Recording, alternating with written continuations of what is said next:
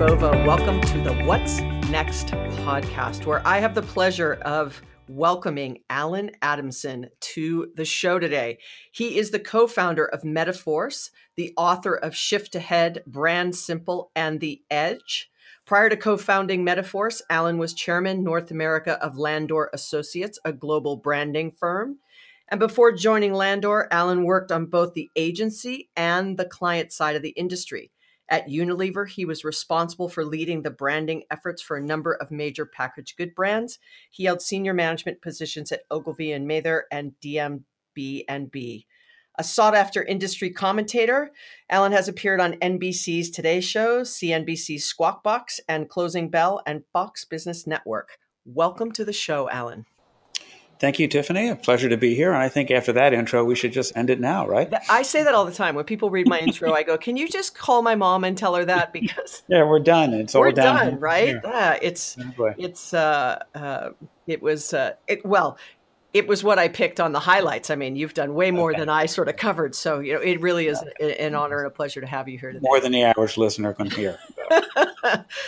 Well, I like to start off the uh, the show with something I call bullish and bearish. It's nothing too painful, just a couple of questions on some topics that I think uh, you might find uh, near and dear to your conversations, at least. So, are you ready?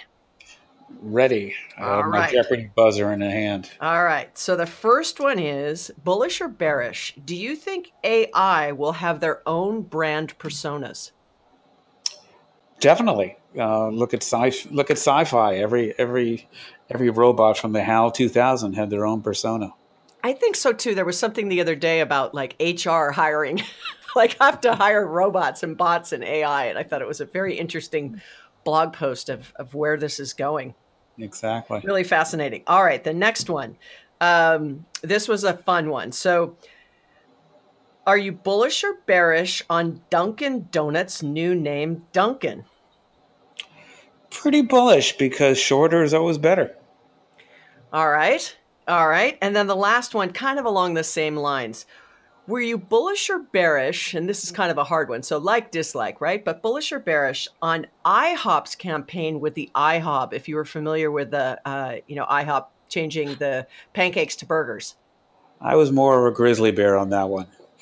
I, you know, I thought creative. Everyone was talking about it. When was the last time that many people talked about IHOP? I mean, Exactly, but uh, I guess the question will be how many people went there for a burger instead of a pancake. Well, true statement, true statement. So hopefully those weren't too painful.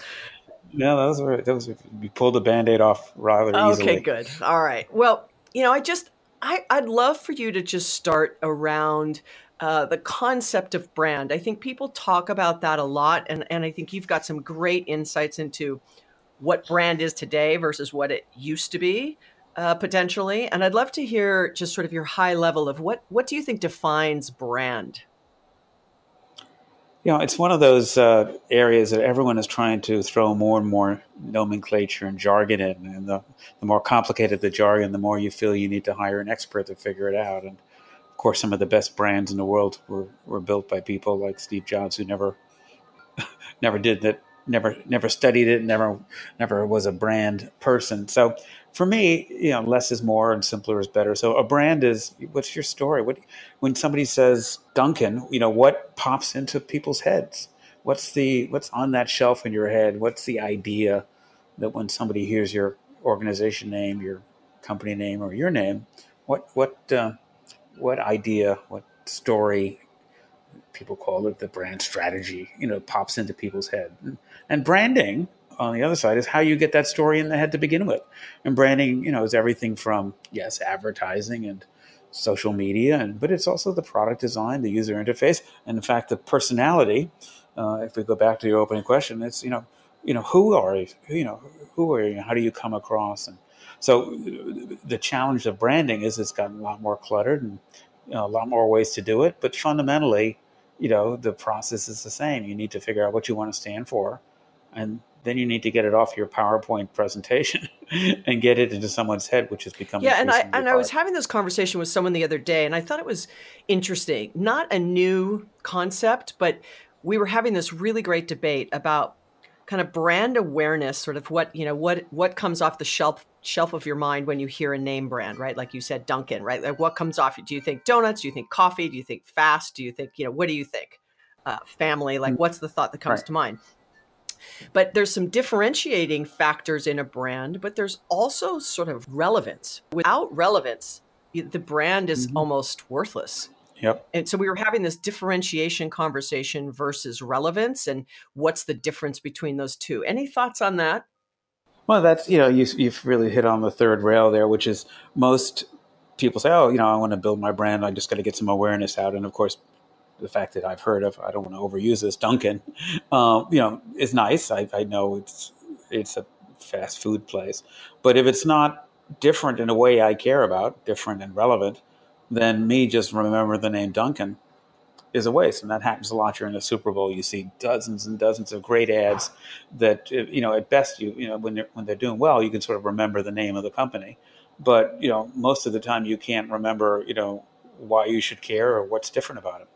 So the theory, again, is really easy. The theory is to have you stand for something different that I care about it's just execution of that. Yeah, and I would really say hard. now, it, when you said just sort of standing for something, right? Trust has become a huge thing uh, for brands. It's almost just table stakes, you know. And as uh, sort of, we're both fans of Seth Godin. He's been on the show, and he's a dear friend. And and I love that he has said sort of the web is littered with early promises, you know, and and these uh, uh, then nothing happens right? So you're building this brand, as you said, I just need to get my name out.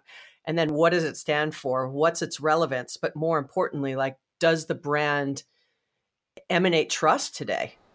Yeah, and unfortunately, in the in the good old Mad Men days, people gave you the benefit when they heard you know you came on the shelf with a product or said introducing new and improved.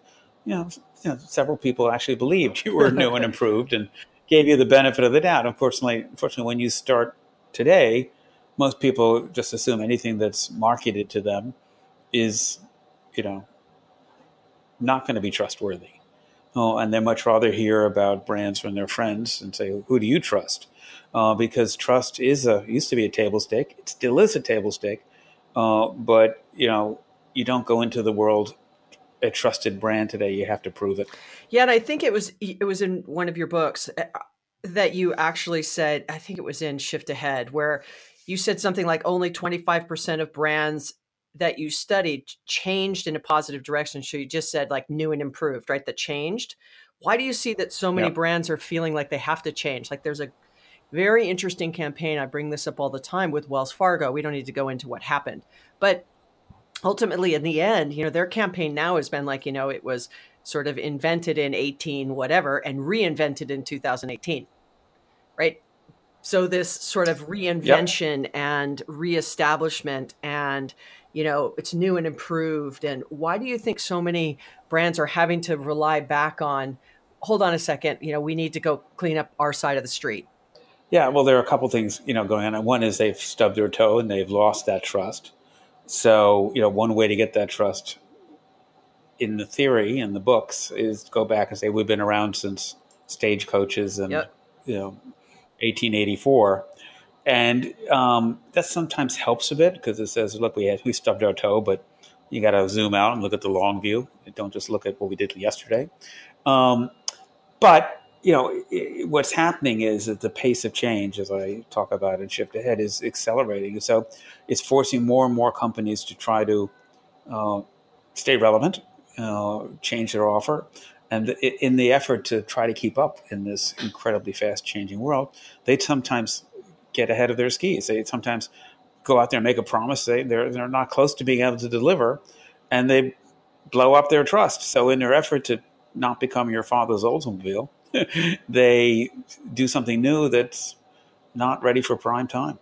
Which I completely agree with. And, and if you think about people saying, look, I, I know that I need to get make a change I don't want to get ahead of my skis, right? I don't want to get to a place where maybe I promise I'm going to do something. I'm just not ready to do it. But I feel like if I don't do it now, I'm going to miss the opportunity. And then they don't realize they're playing the short game versus, as you just said, the long game of widen out that lens, give it a beat, and give yourself some some opportunity and runway to to make sure that you're doing things uh, correctly, right?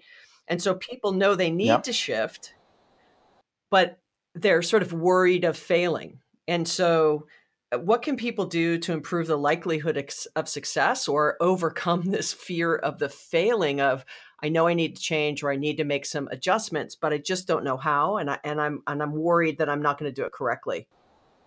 Yeah, that's the other big thing, you know, besides the few people that do the uh, ready, fire, aim approach and just get out there and shift ahead and find out that they haven't figured out exactly what that means and are going to really annoy a lot of customers. The other half of the marketplace is looking uh, down the road, around the corner, and saying, well, we need to change. We could do A or B. And, and they're stuck in analysis paralysis, nervous that, you know, if they move in one direction and they're wrong, are they going to uh, they're going to upset the apple cart and ruin their business? So lots of companies get you know become you know, deer in a headlight, and even though they need to shift because the choices are tough and both options are complicated and you know, do you get into online banking? Do you get, you know, do you drop the donuts from Dunkin'? You know, those are not easy decisions. And, you know, so uh, a fair number of people just will end up studying for years that eh, should we drop Dunkin' uh, and, uh, donuts and keep Dunkin'?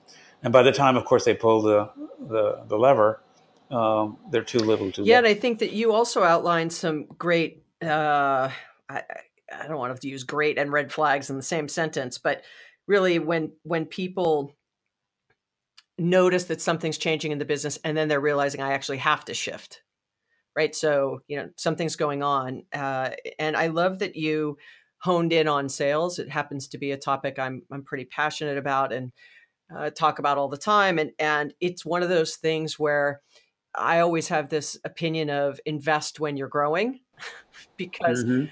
if it's two or three, four quarters of slowdown and you're not making an adjustment, by the time you go, you know, you've got a stalled growth situation or you're just flat, uh, that you can't correct or course correct or make those adjustments because you just don't have the money coming in. The capital's not there. So your first reaction is to cut costs and then you're just in this vicious cycle.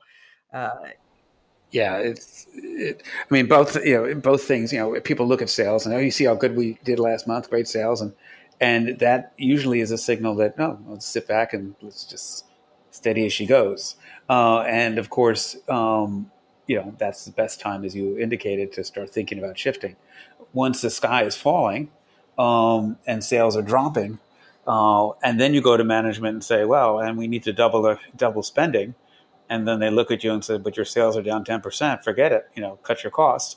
You know, then it's too late. And so, lots of companies, uh, you know, sales is a lagging indicator. By the time the sales are heading south, you know, it's often almost too late. Yeah, totally agree. And so when it, I would say the same thing with brand, right? Because uh, you know you have to make this.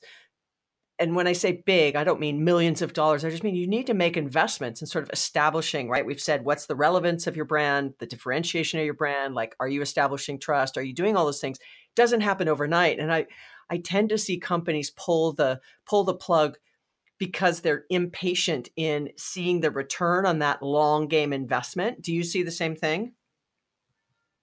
Yeah, it, you know, it, both dynamics.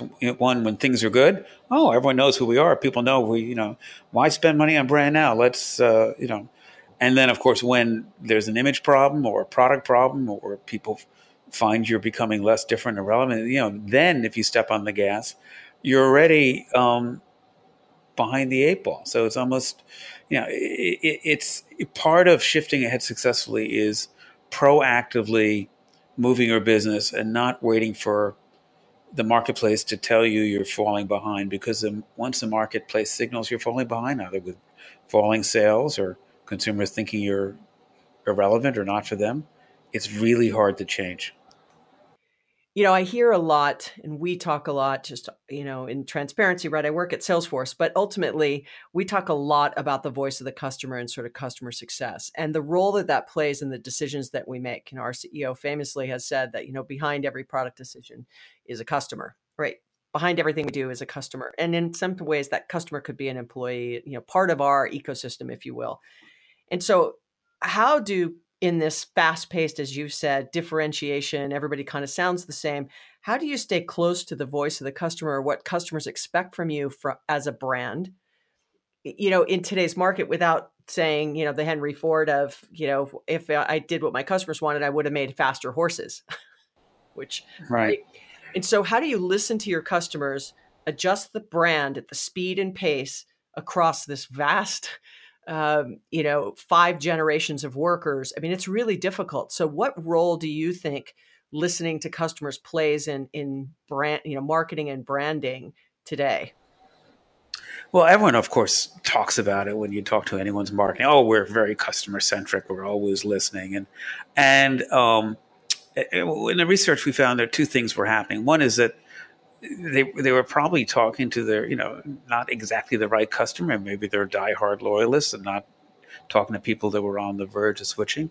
But the other thing is, I think, and this is uh, another obvious. There were no. Oh my goodness, I never thought of that. Another obvious thing is, as you just mentioned, people um, often don't tell you what they're thinking or don't really even know. So it's almost as important to to watch consumers as to listen to them because uh, there have been many cases and we all know them when you ask consumers what you want in a soft drink they'll say tastes great less filling. But all of a sudden when you watch them consuming it or in the shop or in the supermarket aisle their behavior is totally different. So you know just listening is not enough unless you've got somebody who's really good at asking questions that gets them beyond the you know canned answer you know no, you do focus groups about advertising, and no one will ever say, "Oh, I like that ad. I believe it." You know, they'll tell you a hundred reasons why it doesn't work. So, you know, yes, listening is important, but to listen well, you need to have someone ask the right questions, and you know, don't only use your ears, use your eyes.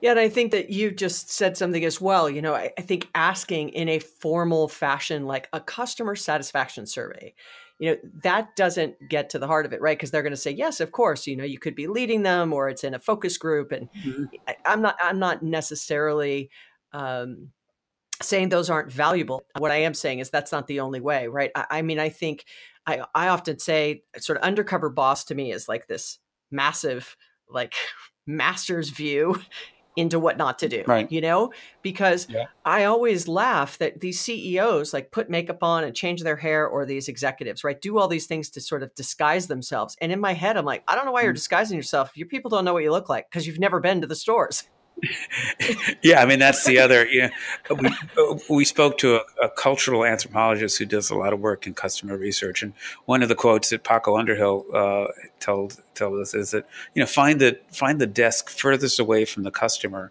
and that's usually where the leader of the organization sits. And so, um, you know, it yes, you you you can get out and ask people, and uh, they may give you the right answer. But I think you know far more is to effective is to is to watch them and have a little bit of ability to just be skeptical when they say they're happy. As you know, the world is driven not by people that are sort of satisfied, but we're driven now in the word of mouth world by social media. And people only share extraordinary, extraordinary bad or good. No one's going to say, I had a pizza and it was pretty good and the cheese was hot and they didn't spill it on me. No one will share that. Somebody will share, you know, I had a pizza and, you know, I, you know, something horrendous happened. Oh, and but for you to get them to say, you know, if you're hungry for lunch, you should go get a pizza at Domino's. You know, you you need more than just, you know, not giving them food poisoning as a benefit. Probably a good idea, though. Either way, but I, you know, I think it's the going out uh, and seeing. You know, I speak to, I speak often, and I'll say, okay, how many of you in the room are you know marketers and how many of you in the room are sellers and and I'll, I'll literally say okay marketers you know i pick on them a little bit because you know I, i've sort of i'm a seller first and then i was a marketer so you mm-hmm. know i'll say how many of you marketers have been on a sales call physically in the last 30 days yeah, and not, not a lot of hands go not up, right? Not a lot of hands go up, right? And so I say, and so I first thing I want you to do is I want you to go out on a sales call. But what I don't want you to do is go out on a sales call and go, you know, hi, my name's Sally or Bob or Jim or John, and I'm a marketer and I'm out here seeing how my wonderful PowerPoint presentation does in front of the customer. Because then that's what, what you just said is going to happen. The customer, oh, it's great.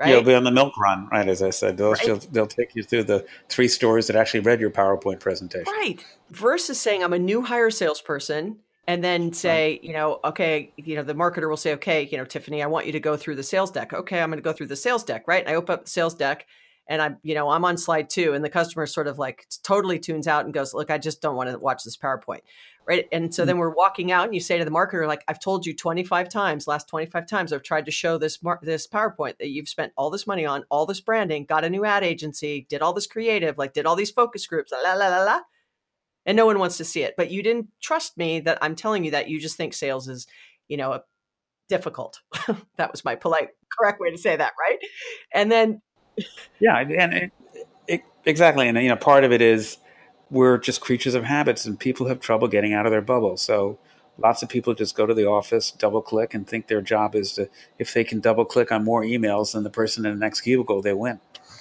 Yeah, absolutely. And so, you know, you've got in the edge, you had a bunch of tips for from top brands that you felt really led the market and i know that was a few books ago and so i'm interested to hear you know of the tips that you thought were really like well, those are really unique and, and interesting. And I, I what I didn't think about it that way.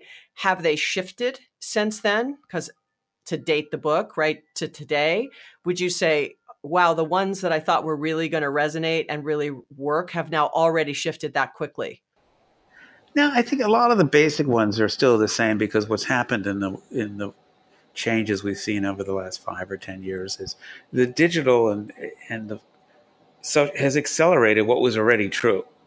So you know, it's um, still really important. One of the things was always look at things with fresh eyes, you know, and that's hard to do. You know, having a little bit of a Jerry Seinfeld in you if you're a marketer. You know, you ever wonder why people do that? And if you lose that sense of, of curiosity and fresh eyes, you become less able to see the changes in the road ahead. And you, you know, by the time you see it, you're ready in the pothole. Yeah, and and you know, knowing that we've got an audience that is, you know, from the listeners here at What's Next, sort of what's next from a branding perspective. So you've got this cross section of marketers and sellers and customer service, customer success leaders.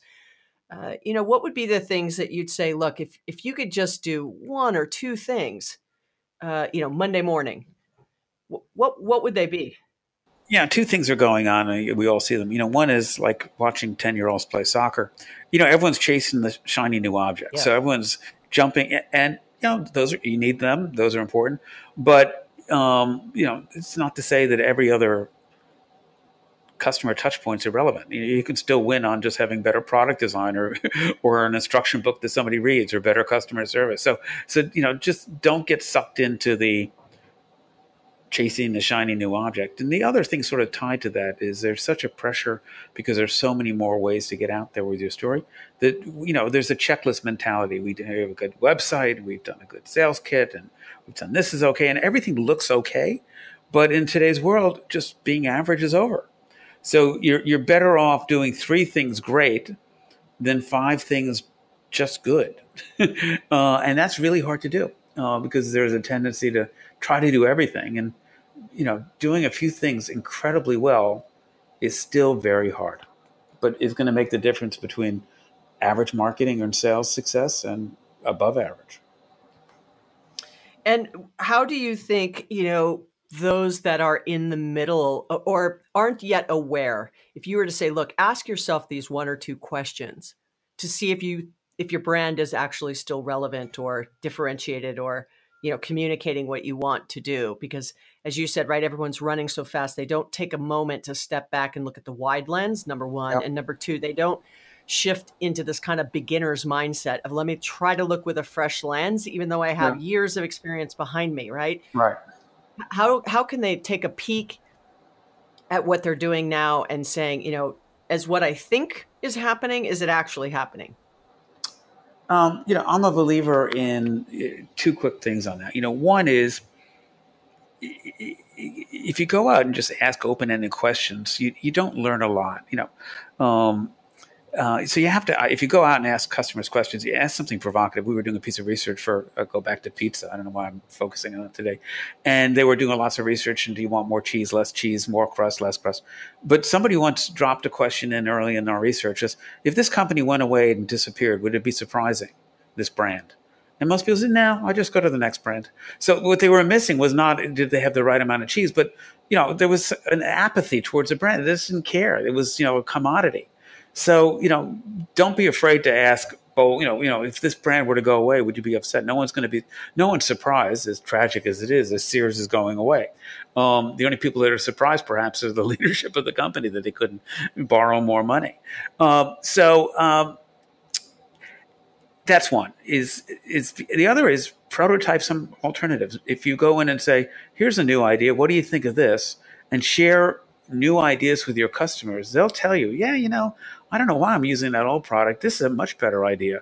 So it's not so much about optimizing what you have, but using prototypes of enhanced different ways to serve up your product or service will will help you see what's around the corner. Yeah, and then the last question, I think this is the hardest, is that sort of beginner's mindset. How can you disrupt yourself in something around brand? If you know, if you're expecting to disrupt the market or pivot the company or make those shifts to use your terms, right, and sort of rebrand, you know, how, how what would you say are the, you know, and the many people you speak to, the one thing that has really helped them to disrupt themselves in that thinking? know, I get out of your bubble. You know, so many we, we hire people that went to the same schools, have the same background, see the world the same way. Um, you know, try to get out of your bubble. Uh, HBO had an interesting program.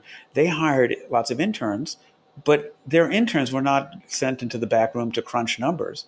Their interns spent time talking to the leadership of the company. They were reversing, saying, t- teaching the leaders of what was going on in social media or how to how to use some of the new technology, what was going on with their generation. So it was interesting. They were using interns to keep the the, the leaders with fresh eyes. So get out of your bubble, go to neighborhoods you normally don't go to, go into a store you don't visit.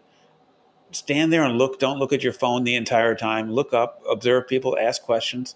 Just try to get out of your bubble. And it seems so trite, but you know, look around and smell the roses. Uh, don't just wait for an email to come in saying people don't like the cheese on my pizza. Absolutely. Absolutely. Well, Alan, this has been fantastic. I'd, I'd love for you to share with the listeners uh, how they might be able to keep in touch and follow your work since you you know you have such great content out there what's the best way for them to stay in touch with you uh, they can um, visit me at alan at uh, metaforce.co. They can email me or metaforce.co, or they can uh, look at shiftaheadbooks.com uh, or Google my name, and occasionally that will work. So, uh, when all else uh, fails. Yeah, when all else fails. Thank you for inviting me, Tiffany. It's been a pleasure chatting with oh, you. Oh, well, great. Well, thank you again, Alan, for joining me today on the What's Next podcast. What a fun conversation with Alan. I love talking about brand. I think it's one of the most misunderstood concepts today. Everyone is chasing after what they think brands actually mean and stand for. And sometimes it just comes off like it's not yours. So I'd say there were four things that stood out to me. One was do three things great rather than five things just good. That average marketing is over and get out of your bubble in order to make sure that you are keeping an eye on what's happening around you and you're not so focused on what you're doing today that you're missing a change in the market that you need to actually make an adjustment to. But the one I really liked was when Alan said sales is a lagging indicator. I think people look to sales as the tip of the spear and it is the result of all the work you've already done around designing products, positioning your brand, how's it differentiated, how's it priced, et cetera. And so thinking about it that way may allow you to make different decisions tomorrow, especially when it comes to finding a lane for your brand and where you have relevance. So, with that, I hope you enjoyed this episode of What's Next. Please leave a comment, subscribe, share with your friends and I'll look forward to having you back next time. Have a great day.